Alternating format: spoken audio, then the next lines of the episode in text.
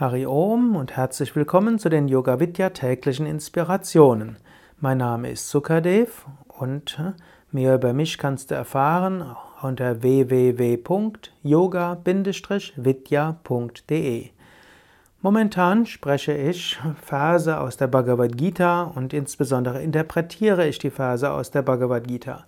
Wir sind im 13. Kapitel im siebten Vers, den hatte ich das letzte Mal vollständig gelesen, sowohl auf Sanskrit wie auch in der Übersetzung.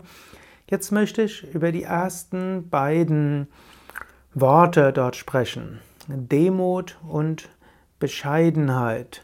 Zwei Worte, hm, die, die eine Eigenschaft beschreiben, die wichtig ist, um auf dem spirituellen Weg voranzukommen. Diese Verse hm, vom siebten bis zum elften Vers beschreiben ja die verschiedenen Eigenschaften, die ein Aspirant entwickeln sollte, um zum wahren Wissen zu kommen.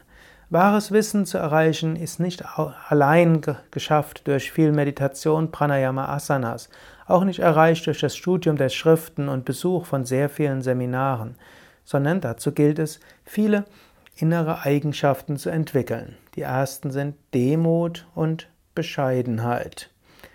Demut und Bescheidenheit ist jetzt kein Tamas im Sinne von Minderwertigkeitskomplexe.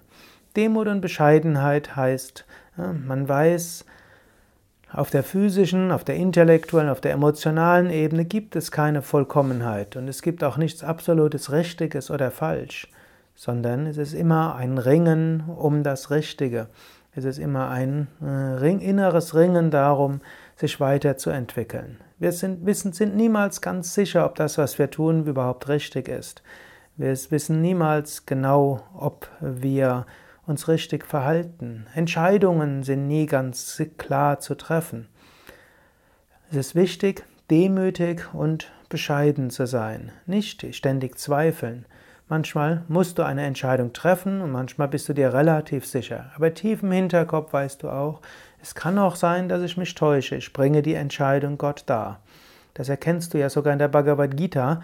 Krishna sagt dem Arjuna zum Schluss, entscheide dich jetzt und bring anschließend Gott dar, dann wirst du keine Sünde begehen.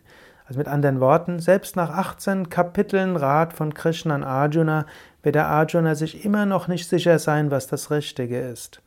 Arjuna wird von Krishna einen Tipp bekommen und äh, viele Tipps, äh, aber Arjuna muss sich letztlich selbst entscheiden und dann loslassen. Und so sei das im Alltag. Sei dir nicht zu sicher, sei dir aber auch nicht unsicher. Sei dir bewusst, Gott wirkt durch dich, auch durch deine Fehler. Sei aber demütig und bescheiden.